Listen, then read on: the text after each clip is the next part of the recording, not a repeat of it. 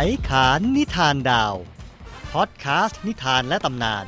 ที่มาของกลุ่มดาวต่างๆ จากหลากหลายอารยธรรมทั่วโลกนำมาเล่าโดย วิษณุเอื้อชูเกียรติ ตอนที่ 10 กลุ่มดาวนายพราน ภาค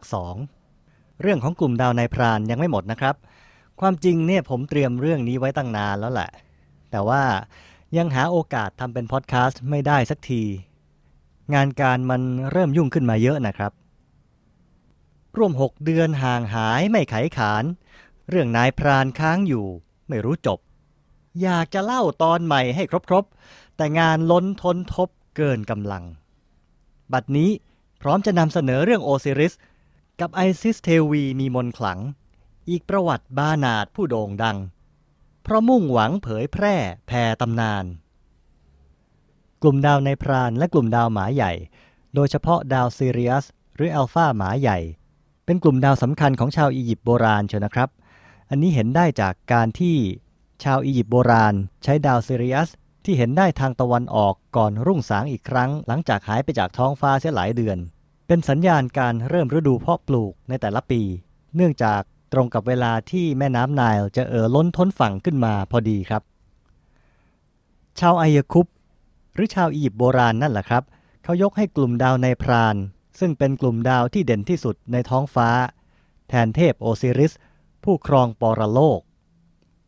เทพองค์นี้เป็นเทพสำคัญแต่ดั้งเดิมองค์หนึ่งของชาวอายคุปทรงเป็นกษัตริย์ ครองดินแดนอายคุปคู่กับเทวีไอซิส ซึ่งเป็นทั้งราชินี และพระคณิษฐา คือน้องสาว ความจริงผู้ครองปรโลกก็ไม่น่าจะมีความสำคัญในเทพกรณำนะครับ แต่ว่าเทพโอซิริส เป็นเทพกษัตริย์ที่มีพระคุณยิ่งใหญ่แก่ชาวอายคุปดังนั้นเมื่อสิ้นพระชนแล้วก็เลยยังเป็นที่เคารพ จนถึงกับได้รับการยกกลุ่มดาวที่โดดเด่นที่สุด ให้แทนพระองค์ไปเลยครับ เรื่องราวของเทพโอซิริส กับเทวีไอซิส เป็นตำนานที่แพร่หลายมากครับ ความแพร่หลาย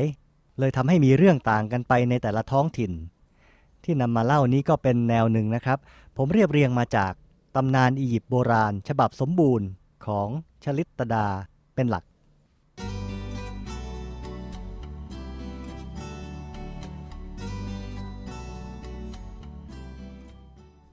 ตำนานเทพโอซิริส กับเทพีไอซิส ตำนานเล่าขานไว้ว่า อายคุปยุคนั้นยังเป็นสังคมที่ป่าเถื่อนอยู่ ชอบกินเนื้อสัตว์มิได้มีอารยธรรม หรือมีกฎเกณฑ์การปกครองที่เจริญรุ่งเรือง เมื่อเทพโอซิริส และเทพีไอซิส ผู้ชาญฉลาดขึ้นครองราชทรงสั่งสอนให้ชาวอายคุปปลูกพืชพันธุ์ ให้รู้จักการหว่านเมล็ด และเก็บเกี่ยวพืชพันธุ์ เพื่อนำมาทำอาหาร สอนให้ปลูกผลไม้ เช่นอินทผลัมและองุ่นนำมาเป็นอาหาร และหมักเหล้าองุ่น ทรงวางกฎระเบียบ สร้างกฎหมาย เป็นแนวทางให้ประชาชนอยู่ด้วยกันอย่างสันติ สอนให้ชาวอายคุปเคารพบบูชาเทพเจ้า สร้างวิหารบวงสรวงเทพเจ้าตามเมืองต่างๆอายคุปรุ่งเรืองสุดขีดแล้วยังไม่พอ เทพโอซิริสได้มอบอำนาจการปกครองแก่พระราชินีไอซิส แล้วเสด็จไปยังดินแดนที่อยู่ห่างไกลออกไป เพื่อสั่งสอนให้ไพร่ฟ้าประชาชนได้มีชีวิตความเป็นอยู่ ที่สงบสุขทั่วกัน ในขณะที่เรื่องดีงามกำลังเกิดขึ้นทั่วแผ่นดิน อีกด้านหนึ่ง ความชั่วร้ายก็อุบัติขึ้น ปีศาจความชั่วร้ายความมืดมิด ได้ผุดขึ้นมาบนโลก เพื่อทำลายล้างความดี คนชั่วจำนวนหนึ่งรวมตัวกันเพื่อต่อต้านความดี ปีศาจและความชั่วร้ายได้ค้นพบผู้นำที่กล้าแข็ง ก็คือเจ้าชายเซต เจ้าชายเซตริษยาที่โอซิริสได้ครองอียิปต์ทั้งหมด จึงรวบรวมผู้คนเพื่อก่อการกรบฏยึดอำนาจ โอกาสดีที่จะยึดอำนาจมาถึง เมื่อเทพโอซิริสมิได้ประทับอยู่ในพระนคร แต่พระราชินีไอซิสทรงระวังอยู่ตลอดเวลา ทรงเท่าทันในเล่กลของเทพเซตและวางแผนต่อต้านอย่างชาญฉลาด จึงสามารถรักษาราชบัลลังก์ไว้ได้ จนกระทั่งเทพโอซิริสเสด็จกลับมา เทพเซตเห็นว่าไม่สามารถยึดอำนาจมาได้ง่าย ๆ จึงแซงวางพระองค์เป็นพระอนุชาที่ดี มีความจงรักภักดีต่อเทพโอซิริส ในขณะเดียวกันก็ส่องสมคนชั่วร้ายจำนวนมากมายไว้เป็นบริวาร และยังได้ราชินีแห่งอาณาจักรเอธิโอเปียไว้เป็นพวก เหล่าคนชั่วทั้งหมดเตรียมพร้อมที่จะต่อต้านและทำลายล้างเทพโอซิริส เทพโอซิริสนั้นมิได้ทรงหวาดระแวงพระอนุชาเลย มื่อเทพเจ้าเซตจัดงานเฉลิมฉลองเพื่อถวายพระเกียรติ เชิญแขกผู้มีเกียรติทั่วทั้งอาณาจักร เทพโอซิริสเสด็จไปร่วมงาน โดยปราศจากทหารคุ้มกัน เทพเซตพร้อมทหาร 72 นาย ถวายการต้อนรับอย่างสมพระเกียรติ งานเลี้ยงดำเนินไปอย่างราบรื่น จนมาถึงช่วงเวลาที่สำคัญ เทพเซตเชิญแขกทุกคนร่วมสนุกในเกมที่จัดถวายเป็นเกียรติแด่เทพโอซิริส ทหารได้นำหีบไม้ประดับงาช้าง ทองคำและอัญมณีซึ่งสวยงามล้ำค่าที่สุดมาวางไว้ เทพเซตประกาศจะมอบหีบไม้ดังกล่าว แก่แขกคนใดก็ตามที่มีขนาดพอดีกับหีบไม้ล้ำค่าดังกล่าว ใช่เลย ความงดงามของหีบไม้ทำให้ทุกคนต้องการที่จะเป็นเจ้าของ ไม่น่าเชื่อว่า ไม่มีใครสามารถนอนลงในหีบไม้ได้พอดีเลยสักคนเดียว นั่นเป็นเพราะเทพเซตจัดทำหีบไม้นี้ขึ้น เพื่อเทพโอซิริสเท่านั้น เทพโอซิริสนั้นทอดพระเนตรเกมนี้อย่างสนุก ในที่สุดก็ตรัสว่า ให้ข้าลองดูสิ ปรากฏว่า ทรงลงไปบรรทมในหีบไม้ได้พอดิบพอดี เมื่อเป็นเช่นนั้น ก็หมายความว่าพระองค์จะได้เป็นเจ้าของหีบไม้ที่งดงามนี้ เทพเจ้าเซตทรงพระสวนด้วยความสมพระทยัย ตรัสด้วยเสียงดังก้องว่า ใช่แล้ว หีบนี้เป็นหีบของเสด็จพี่ และมันเหมาะที่จะเป็นโลงศพของเสด็จพี่จริง ๆ แล้วก็สั่งให้ทหารปิดหีบ ตอกตะปูใช้เชือกมัดอย่างหนาแน่น และนำไปโยนลงกลางแม่น้ำนาย จากนั้นเทพเจ้าเซตก็ยึดครองอาณาจักรอายคุปทั้งหมดไว้ในอำนาจของตน เทพีไอซิสผู้ชาญฉลาด ได้ทรงทราบเรื่องหีบพระศพของเทพโอซิริสถูกโยนลงแม่น้ำไนล์ก็รีบเสด็จออกตามหาหีบพระศพทันที เพราะพระวิญญาณของเทพโอซิริส จะไม่สามารถเข้าสู่แดนมาตภพดูอัดได้ ถ้าพระศพไม่ได้รับการทำพิธีตามประเพณี หีบพระศพเทพเจ้าโอซิริส ล่องลอยไปตามกระแสน้ำที่เชี่ยวกราก ถึงดินดอนสามเหลี่ยมปากแม่น้ำไนล์ลอยออกทะเล ไปจนถึงเมืองบิบลอส เมืองหลวงของซีเรีย หีบพระศพไหลตามน้ำไปติดในซอกต้นไม้ที่ชื่อว่าตามาริสต้นตามาริสได้รับรัศมีอันเป็นทิพย์ที่แผ่ออกจากพระศพ จึงแตกกิ่งก้านห่อหุ้มหีบพระศพจนมิดชิด ออกดอกสวยงาม เนื้อไม้มีกลิ่นหอมจนเป็นที่เลื่องลือ กษัตริย์มัลคันเดอร์แห่งเมืองบิบลอส จึงมีบัญชาให้ตัดต้นตามาริสนี้ไปทำเสาในพระราชวัง โดยไม่มีใครรู้ความจริงที่ว่ามีหีบศพเทพกษัตริย์แห่งอายคุปอยู่ภายใน ฝ่ายเทพีไอซิส ทรงบั่นพระเกศาเพื่อเป็นการไว้ทุกข์ และอำพรางพระองค์จากการติดตามของเทพเจ้าเซต เทพีทรงเดินทางติดตามหาเทพโอซิริส ไปทั่วอายคุปแต่ก็ล้มเหลว ไม่พบแม้แต่เงาของหีบพระศพ ด้วยความรักและความพักดีที่มั่นคง เทพีไอซิสมิได้ท้อแท้ ทรงสอบถามถึงหีบพระศพกับทุกผู้คนในทุกที่ที่ไปถึง จนในที่สุด เด็กกลุ่มหนึ่งได้บอกทางแก่เทพีไอซิสว่า ได้เห็นหีบพระศพที่สวยงาม ลอยตามแม่น้ำไนล์ออกทะเลไป ที่สุด เทพีไอซิสก็ตามหีบพระศพไปจนถึงเมืองบีบลอส ซึ่งเป็นดินแดนที่ห่างไกล และมิได้อยู่ใต้อำนาจของไอยคุปต์ เทพีไอซิสปลอมองค์เป็นหญิงชรา นั่งเหม่อลอยอยู่ริมทะเลอย่างเศร้าส้อย เหล่านางกำนันของพระราชินีแห่งบีบลอสมาพบเข้า หญิงชราได้พูดคุยกับเหล่านางกำนัน สอนวิธีประดับตกแต่งผมด้วยดอกไม้ การถักผมเปีย ซึ่งเป็นสิ่งที่ไม่มีใครเคยรู้วิธีมาก่อน นางกำนันได้กราบทูลเรื่องนี้ให้พระราชินีทรงทราบทำให้เป็นที่แปลกพระไทยที่หญิงชราคนหนึ่ง กลับมีความรอบรู้เช่นนี้ จึงมีรับสั่งให้เชิญหญิงชราเข้าเฝ้า แม้จะอยู่ในสภาพหญิงชรา แต่พระราชินีแห่งบีบลอส ก็ทอดพระเนตรหญิงชราด้วยความรู้สึกว่า หญิงชรานางนี้เปี่ยมราศีที่สูงส่ง ต้องเป็นสตรีสูงศักดิ์อย่างยิ่งมาก่อน จึงให้การต้อนรับอย่างดีและให้หญิงชราอยู่ในวังทำหน้าที่ถวายการดูแลพระโอรสแรกประสูติที่อ่อนแอและประชวรหนัก เทพีไอซิส ใช้เวทมนต์รักษาอาการพระโอรสองค์น้อย จนอาการดีขึ้น เป็นที่พอพระทัยของพระราชินีแห่งบิบลอส ชีวิตในพระราชวังบิบลอสเป็นไปโดยราบรื่น จนกระทั่งวันหนึ่ง นางกำนันได้กราบทูลถึงเสียงดังผิดปกติ ที่ดังมาจากห้องพระโอรสในเวลากลางคืน ด้วยความเป็นห่วงพระโอรส พระราชินีจึงซ่อนพระองค์ไว้ เพื่อสังเกตพฤติกรรมของหญิงชรา แล้วราชินี ได้ทอดพระเนตรหญิงชราวางพระโอรสองค์น้อยลงในกองไฟ และร่ายรำไปรอบๆเสาต้นตามาริส ซึ่งมีหีบพระศพซ่อนอยู่ พร้อมกับร้องคร่ำครวญอย่างโศกเศร้า พระราชินีแห่งบีบลอสรีบออกจากที่ซ่อนคว้าพระโอรสออกจากกองไฟและพยายามที่จะพาพระโอรสหนีออกจากห้องบรรทม แต่พระบาทเหมือนถูกตรึงไว้ และสุดลงกับพื้น หญิงชราที่เบื้องพระพักเปลี่ยนไป ดูสูงสง่า กลายเป็นเทพีที่ทรงพระสิริโฉมงดงาม เทพีไอซิสตรัสอย่างขุนเคืองพระไทย เจ้าโง่ หากปล่อยให้ข้าเผาร่างกายส่วนที่เป็นมนุษย์ของลูกชายเจ้าจนหมด เขาก็จะกลายเป็นเทพองค์หนึ่ง แต่เมื่อไม่สำเร็จ เขาจะต้องตายในไม่ช้า พระราชินีทรงตกพระไทยและหวาดกลัวที่สุด ทรงวิงวอนขออภัยโทษ และขอให้เทพีไอซิส ช่วยเหลือพระโอรสของพระนาง กษัตริย์แห่งบิบลอสเสด็จมาดูเหตุการณ์สองพระองค์คุกเข่าลงขอร้องให้เทพีไอซิส พระราชทานพรแก่พระโอรส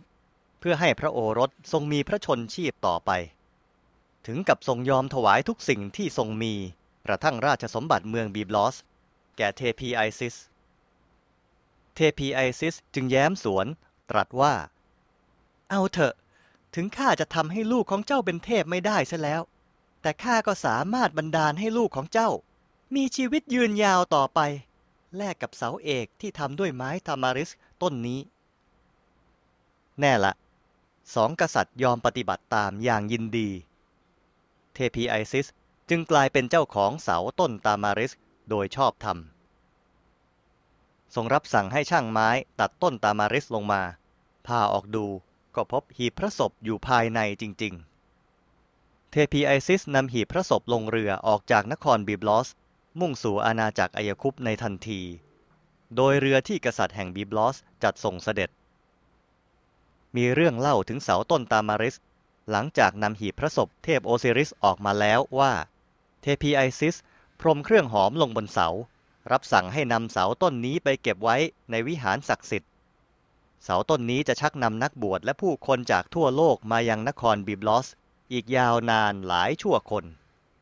ชาวบิบลอสจึงได้สร้างวิหารบูชาเทพเจ้าจากต้นตามาริสจำนวนมาก ต่อมาวิหารนี้เป็นที่รู้จักไปทั่วโลกในนาม วิหารแห่งเทวีบาลัดคาบาล หรือวิหารเทพีแห่งบิบลอส ซึ่งยังปรากฏซากวิหารให้เห็น จนทุกวันนี้ เรือของเทพีไอซิส เผชิญกับกระแสน้ำเชี่ยวรุนแรง เกือบทำให้เรือแล่นออกนอกทางไปสู่ทะเลใหญ่ จึงทรงใช้พระเวททำให้คลื่นลมสงบ เรือแล่นสู่แผ่นดินอายคุปอย่างราบรื่น ระหว่างการเดินทาง เทพีไอซิส ทรงแปลงพระวรกายเป็นเหยี่ยว บินวนอยู่รอบพระศพ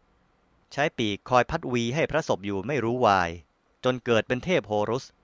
ซึ่งมีพระเศียรเป็นเหยี่ยว ผู้ต่อมาทำสงครามกับเทพเจ้าเซต จนได้รับชัยชนะ เรือแล่นมาถึงอายคุปเทพีไอซิสนำพระศพไปไว้ที่เกาะเชมมิส และให้ชาวบีบลอสล่องเรือกลับเมืองของตน ทรงเก็บซ่อนพระศพไว้เพื่อเตรียมทำพิธีฝังพระศพ แต่เรื่องไม่ง่ายดายหรือราบรื่นอย่างที่ดำริ เมื่อเทพเจ้าเซตทราบข่าวนี้ ได้จัดทัพเสด็จมายังเกาะเชมิสในทันที เทพีไอซิสทราบเรื่องก็ทรงเป็นห่วงความปลอดภัยของพระโอรส เพราะเกาะเชมิสอยู่ใกล้สถานที่ที่เทพีบูโตคุ้มครองเจ้าชายโฮรุสอยู่ เทพีไอซิสได้นำเจ้าชายโฮรุสไปหลบซ่อนในที่ปลอดภัยทำให้เทพเจ้าเซตมีโอกาสตามพบพระศพเทพเจ้าโอซิริสได้โดยง่ายด้วยความอาฆาตแค้น เทพเจ้าเซตทรงนำพระศพเทพโอซิริสฉีกออกเป็น 14 ชิ้น เวียงโยนไปทั่วแผ่นดินอายคุป พร้อมทั้งทรงสวนอย่างสมพระไทยเพราะทรงคิดว่าได้ทำลายพระศพและวิญญาณของเทพเจ้าโอซิริสสำเร็จแล้ว เมื่อเป็นดังนี้ เทพีไอซิสจึงต้องเสด็จพระราชดำเนินไปทั่วอายคุปเพื่อเสาะหาชิ้นส่วนของพระศพ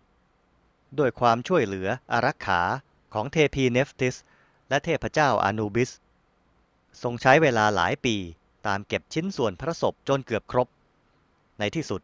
ตามเก็บมาได้ 13 ชิ้น อีกชิ้นหนึ่ง คือองค์กำเนิดนั้นตกลงไปในแม่น้ำไนล์กลายเป็นเหยื่อของปูไปเสียแล้ว เทพีไอซิสจึงต้องสร้างรูปจำลองเหมือนของจริงขึ้นมาแทน แล้วประกอบทั้ง 14 ชิ้นกลับเป็นพระศพดังเดิม จากนั้นทำพิธีอาบขี้ผึ้งพระศพ พันผ้าแบบมัมมี่ ตามพิธีศักดิ์สิทธิ์ที่เกาะฟิเล ก่อนจะใช้ปีกโบกลมชุบเทพเจ้าโอซิริส ทรงเสด็จไปเป็นผู้ครองนิรันดร์ในดูอัด ดินแดนมรณะ นับเป็นพิธีพันผ้าศพครั้งแรกของอายคุปถือเป็นต้นแบบการทำมัมมี่เพื่อเก็บรักษาศพ พิธีที่ทรงกระทำนั้น เป็นรูปแบบของพิธีฝังศพของอายคุปในเวลาต่อมา เทพเจ้าโอซิริส คือกลุ่มดาวนายพราน คือแม่น้ำไนล์แห่งความอุดมสมบูรณ์ ที่มีเทพีไอซิส คือดาวซิริอัส ซึ่งประกาศการมาถึงของเทพเจ้า ด้วยการปรากฏขึ้นอีกครั้งทางทิศตะวันออกก่อนพระอาทิตย์ขึ้น ส่วนเทพเจ้าเซตคือฤดูร้อนอันทารุณ และทะเลทรายอันร้อนแรง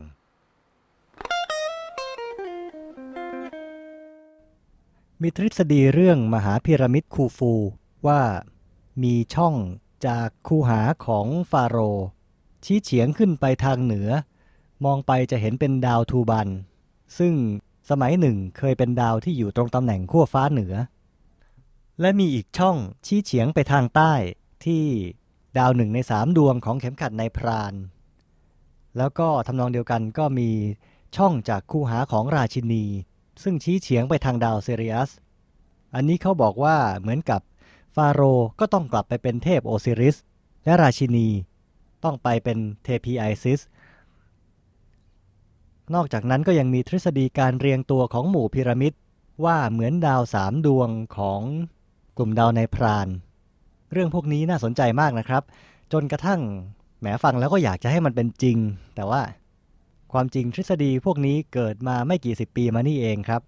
มีข้อมูลขัดแย้งมากจนไม่สามารถเชื่อถือได้ ก็ถือว่าเรารู้ไว้ว่ามีเรื่องเขาพูดกันแบบนี้ก็พอนะครับ อย่าเชื่อมาก ผมเล่าตำนานโบราณไปเสียยาว คราวนี้เรามาดูสิ่งที่น่าสนใจทางดาราศาสตร์ ในกลุ่มดาวในพรานกันบ้างนะครับ กลุ่มดาวในพรานเป็นกลุ่มดาวที่มีดาวสว่างสุกใส เยอะ เลยทำให้มองเห็นดาวเรียงเด่นที่ครอบคลุมเป็นบริเวณกว้างได้ง่าย แต่นอกจากนั้น กลุ่มดาวในพรานก็ยังมีสิ่งที่น่าสนใจสำหรับนักดูดาวสมัครเล่นอีกหลายอย่างเลยครับ ซึ่งที่ผมจะเอามาเล่าให้ฟังก็ได้แก่ พวกดาวยักษ์ เนบิวล่าแล้วก็บ่วงบานาดพูดถึงดาวยักษ์ก่อน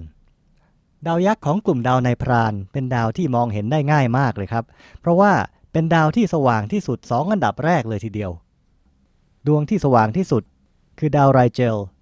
ซึ่งแม้จะมีชื่อบีตาในพราน หมายถึงเป็นอันดับสองในลำดับความสว่าง ตามบัญชีดาวของไบเออร์ แต่ไรเจลก็เป็นดาวสว่างที่สุดตัวจริงในกลุ่มดาวในพรานครับ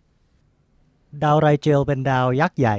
มีมวลมากกว่าดวงอาทิตย์ถึง 17 เท่า สว่างกว่าดวงอาทิตย์กว่า 40,000 เท่านะครับ ไรเจลอยู่ห่างจากโลก 800 ปีแสง นับได้ว่าเป็นดาวที่สว่างที่สุดในบรรดาดาวฤกษ์ในย่านนี้ของทางช้างเผือกเลยครับ ถ้าจะหาดาวสว่างกว่าดาวไรเจล ที่ใกล้ที่สุดคือดาวหางหง ในกลุ่มดาวหง ซึ่งไกลจากโลกถึง 3,300 ปีแสงโน่นนะครับ ใกล้กว่ากันเยอะเลยครับ เมื่อเทียบ 800 กับ 3,300 ปีแสง ดาวยักษ์ใหญ่อีกดวงหนึ่งของกลุ่มดาวในพราน คือดาวบีเทลจูสซึ่งสว่างเป็นที่สองรองจากดาวไรเจล แต่มันมีชื่อว่าอัลฟาในพรานแปลว่าที่จริงมันควรจะสว่างที่สุด แต่ปกติไม่ใช่ครับ เวลาไม่ปกติ คือเวลาที่ ดาวไรเจลแปรแสงสลัวลง ถึงตอนนั้นแหละครับดาวบีเทลจูสถึงจะสว่างที่สุดจริง ๆ ในขณะที่ดาวไรเจลเป็นดาวอายุน้อยส่องแสงสีฟ้าขาวสว่างสวัยเจิดจ้า ดาวบีเทลจูสกลับเป็นดาวยักษ์ใหญ่ที่ชรา มันส่องแสงสีแดงหม่น มันอยู่ในช่วงสุดท้ายของชีวิตดาวฤกษ์แล้วครับ แต่ว่าเหตุที่มันดูสว่างมากขนาดนี้ เป็นเพราะว่าขนาดของมันเนี่ยใหญ่มาก ใหญ่ถึงขนาดว่า ถ้ายกดาวบีเทลจูสมาแทนที่ดวงอาทิตย์เดี๋ยวนี้ ดาวบีเทลจูสจะกินขอบเขตเลยดาวพุธ ดาวศุกร์โลก แล้วดาวอังคารออกไปอีกครับนู่นน่ะไปถึงแถบดาวเคราะห์น้อย ที่อยู่ระหว่างดาวอังคารกับดาวพฤหัสบดีเลยทีเดียวครับ พูดถึงเนบิวล่าของกลุ่มดาวนายพราน มีอยู่2เนบิวล่าที่มีชื่อเสียงเป็นพิเศษครับ อันหนึงคือเนบิวล่าสว่างใหญ่ หรือหลายคนก็เรียกว่า M42 เป็นเนบิวลาชนิดที่เรียกกันว่าเนบิวลาแพร่ หมายถึงกลุ่มแก๊สในอวกาศที่มีลักษณะฟุ้งกระจายเนบิวลาสว่างใหญ่นี่เราเห็นได้ด้วยตาเปล่าตรงบริเวณปลายดาบของนายพรานนะครับ หรือถ้าเป็นแบบไทยก็ว่าตรงปลายคันไถเนบิวลา M42 นี่กว้างถึง 24 ปีแสง แล้วก็นับเป็นบริเวณก่อกำเนิดดาวฤกษ์ซึ่งอยู่ใกล้โลกที่สุดด้วยครับ คือห่างประมาณ 1,270 ปีแสง ถ้ามองด้วยกล้องโทรทัศน์ เราจะเห็นดาวเกิดใหม่อยู่ในเนบิวล่านี้ได้อย่างชัดเจนเลยล่ะครับ เนบิวล่าที่มีชื่อเสียงอีกแห่งหนึ่งในกลุ่มดาวในพราน คือเนบิวล่าหัวม้าครับ เนบิวล่านี้ตาเปล่ามองไม่เห็น แต่ว่าเวลามองจากรูปถ่ายแล้ว มีรูปร่างเหมือนหัวม้าไม่มีผิดเลยครับ เนบิวล่าหัวม้าเป็นเนบิวล่ามืด คือเป็นก้อนแก๊สและฝุ่นที่มืดมิด มีฉากหลังเป็นเนบิวล่าสว่าง ซึ่งในที่นี้คือเนบิวล่าเปล่งแสง ชื่อ IC 434 ตำแหน่งของเนบิวล่าหัวม้าอยู่ตรงใต้ดาวดวงซ้ายสุดของดาวสามดวง ที่เป็นเข็มขัดในพรานนะครับ เนบิวล่าหัวม้ายังมีอีกชื่อหนึ่งด้วยครับ ชื่อว่าบานาด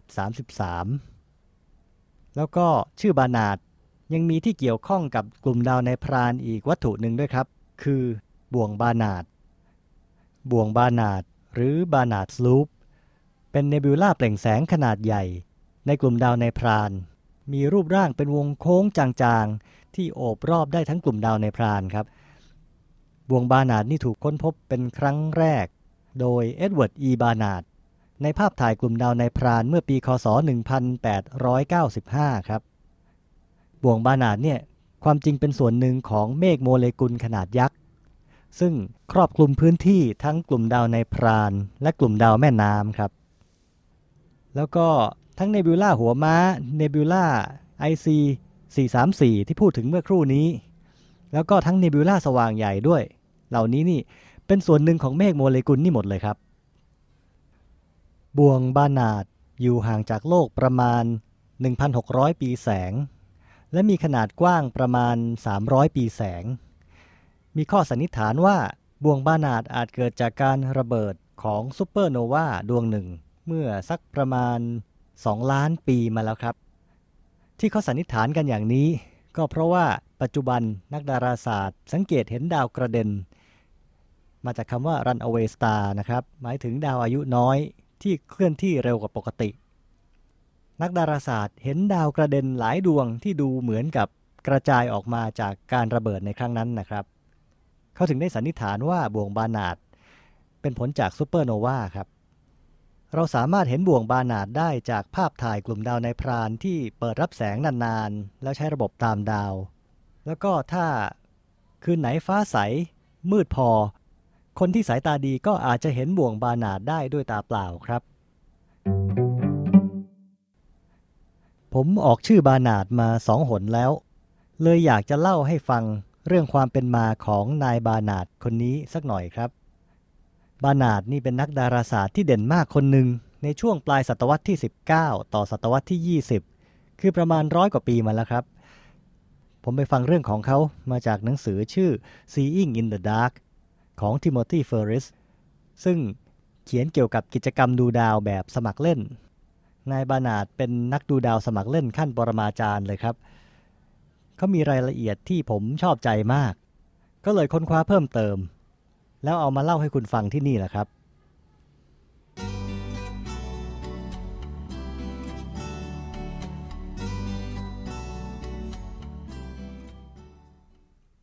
เอ็ดเวิร์ดเอเมอร์สันบาร์นาร์ดหรืออีอีบาร์นาร์ดเป็นนักดาราศาสตร์ที่มีชื่อเสียงว่าเป็นนักสังเกตการณ์ที่เด่นที่สุดคนหนึ่ง ในประวัติศาสตร์ของดาราศาสตร์ ว่ากันว่าเขาดูดาวเก่งและขยันไม่แพ้วิลเลียมเฮอร์เชล ผู้ค้นพบดาวยูเรนัสเลยทีเดียว อีอีบานาดเกิดมาในครอบครัวยากจนในเมืองเนชวิลล์มลรัฐเทนเนสซีเมื่อปีคศ 1857 ไม่กี่เดือนหลังมรณกรรมของบิดาของเขา มารดาของเขาทำดอกไม้ขี้ผึ้งอย่างหามรุ่งหามค่ำเพื่อหารายได้มาเลี้ยงดูลูกสองคน ทั้งครอบครัวจึงตกอยู่ในความแร้นแค้น ต้องอดมื้อกินมื้ออยู่เสมอ วัยเด็กของบานาดตรงกับช่วงสงครามกลางเมืองของสหรัฐอเมริกา คือคศ 1861 ถึง 1865 พอดี เทนเนสซีเป็นรัฐฝ่ายใต้ เมืองเนชวิลล์ถูกปิดล้อม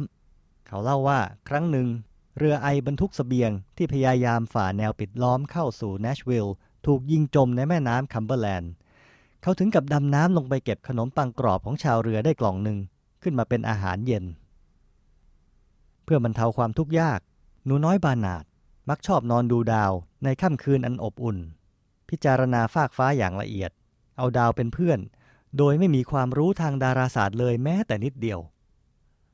อย่าว่าแต่ดาราศาสตร์ เพราะไม่มีเงินซื้อหนังสือเรียน บานาดในวัยเด็ก จึงได้เรียนหนังสือในโรงเรียนเพียงสองเดือนเท่านั้น ในขณะนั้น เขาไม่มีทางรู้เลยว่า เพื่อนของเขาที่เจิดจรัสอยู่กลางฟ้าในฤดูร้อน มีชื่อว่าวีก้า เขาจำดาวในท้องฟ้าได้มากมาย และไม่นานก็สังเกตเห็นว่า ดาวบางดวงย้ายที่ไปในท่ามกลางหมู่ดาวทั้งหลาย โดยไม่รู้อีกเช่นกัน ว่าดาวเหล่านั้นเขาเรียกกันว่าดาวเคราะห์ มื่อหนูน้อยบานาดอายุได้ 8 ขวบ เมืองเนชวิลล์ได้เผชิญกับโรคหา คือการระบาดของอหิวาตกโรค บานาดโชคดี รอดชีวิตมาได้ และก่อนวันเกิดปีที่ 9 ของเขา เขาก็ได้เข้าทำงานในร้านถ่ายรูปของแวนสตาร์วอร์เรนงานของเขาคือการคอยโยกกล้องจูปิเตอร์ ที่ติดตั้งอยู่บนหลังคา ให้รับแสงดวงอาทิตย์โดยตรงตลอดเวลา เพื่อช่างภาพจะได้ใช้แสงนี้ อัดรูปจากแผ่นเนกาทีฟ ถ้าเป็นเด็กคนอื่น คงไม่มีใครยอมทำงานแบบนี้ หรือถ้าทำก็คงทิ้งงานหลังจากตามดวงอาทิตย์ไปได้ไม่เท่าไร แต่บานาดกลับสนใจเรื่องตำแหน่งของดวงอาทิตย์ ซึ่งบางวันขึ้นสู่จุดสูงสุดตอนเที่ยงวัน แต่บางวันขึ้นสูงสุดก่อนเที่ยงหรือหลังเที่ยง บางทียังก่อนหรือหลังได้นานหลายนาทีทีเดียว บานาดได้เรียนรู้เมื่อหลายปีให้หลังว่า สิ่งที่เขาค้นพบ แต่ไม่รู้ว่าอะไร คือสมการเวลา ซึ่งเป็นค่าความต่างระหว่างเวลาสุริยคติเฉลี่ย กับเวลาสุริยคติปรากฏ เป็นผลจากการที่โลกโคจรรอบดวงอาทิตย์เป็นวงรี และแกนหมุนของโลกที่ทำมุมเอียงกับระนาบสุริยวิถี ตอนค่ำหลังเลิกงานบานาดต้องเดินกลับบ้าน เป็นระยะทางไกล เขาเอาดาวไม่ประจำที่ดวงสว่างสีเหลืองดวงหนึ่ง เป็นเพื่อนร่วมทาง ไม่มีใครบอกเขาว่า ดาวดวงนั้น ชื่อดาวเสา บานาดทำงานอยู่ในร้านถ่ายรูปอยู่นานถึง 17 ปี มีความรู้ทางทัศนศาสตร์ที่ใช้งานได้ ระหว่างนั้นเขาสร้างกล้องโทรทัศน์ขึ้นใช้เอง กระบอกกล้องทำจากกล้องสองทางไกลจากเรือเก่าๆลำหนึ่ง เลนใกล้ตาถอดมาจากซากกล้องจุลทรรศน์ ส่วนขาตั้งก็ใช้ขาตั้งสำรวจ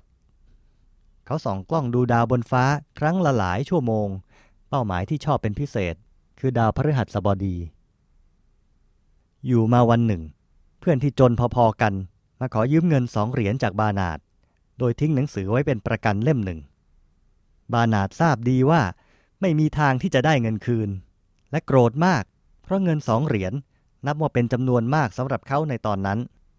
หลังจากรอเพื่อนอยู่นาน เขาก็ตัดสินใจยึดหนังสือเล่มนั้น พอเขาเปิดหนังสือจึงพบว่าหนังสือเล่มนั้น เป็นตำราดาราศาสตร์ แผนที่ฟ้าในหนังสือ เป็นแผนที่ฟ้าแผ่นแรกที่บานาดเคยเห็น